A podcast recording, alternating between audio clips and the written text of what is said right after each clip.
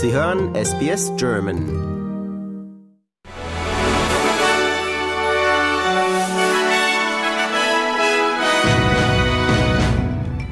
Sie hören den SBS German Newsflash an diesem Donnerstag, den 8. Februar. Mein Name ist Benjamin Kantak.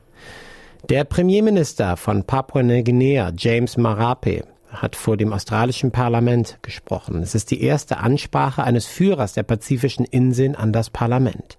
Marape erkannte die gemeinsame Geschichte der beiden Nationen an und richtete den Blick auf die zukünftige Zusammenarbeit. Ein neuer Bericht hat festgestellt, dass die Klimakrise und der Aufstieg Chinas Australien dazu veranlassen sollten, klüger in seiner Staatskunst zu handeln. Der Bericht, erstellt vom Think Tank Asia Pacific Development, Diplomacy and Defense Dialogue, wurde von Außenministerin Penny Wong und dem Mitglied der Koalition Simon Birmingham vorgestellt. Die Arbeitsgesetzgebung der Labour-Partei wird heute aller Voraussicht nach das Parlament passieren. Das Gesetz zur Schließung von Schlupflöchern definiert die Zeitarbeit neu und führt Mindeststandards für Arbeiter der Gig-Ökonomie ein.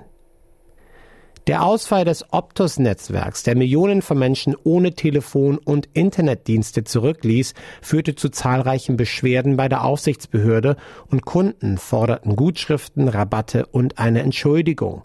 Neue Daten zeigen, dass Verbraucher zwischen Oktober und Dezember 2023 14.671 Beschwerden eingereicht hatten, eine Steigerung von mehr als 13 Prozent gegenüber dem vorherigen Quartal.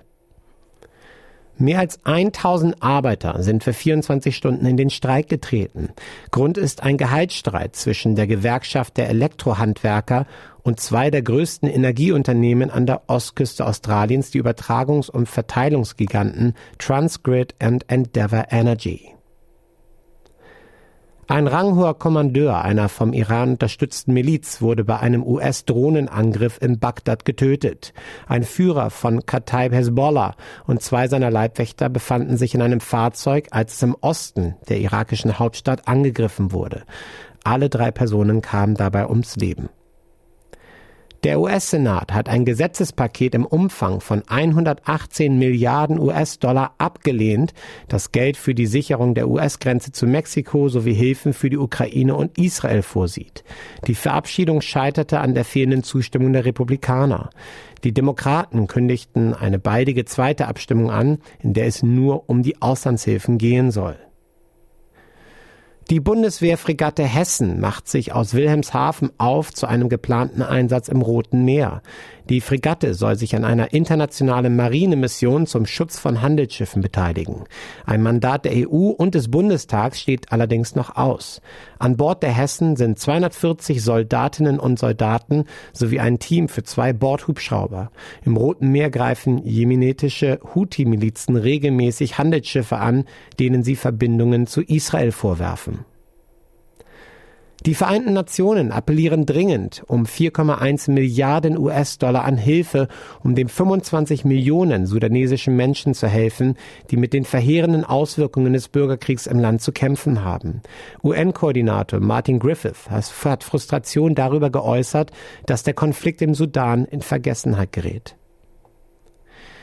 Die NASA hat eine Supererde aufgespürt, die potenziell bewohnbar sein könnte. Der Planet heißt TUI-715b, ist eineinhalb Mal größer als die Erde und 137 Lichtjahre von uns entfernt. Auf diesem Planeten wird man rasch uralt. Ein Jahr, also eine Umkreisung um den Mutterstern, dauert nur 19,3 Tage.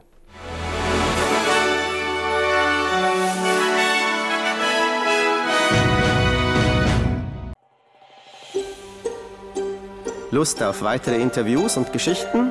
Uns gibt's auf allen großen Podcast-Plattformen wie Apple, Google und Spotify.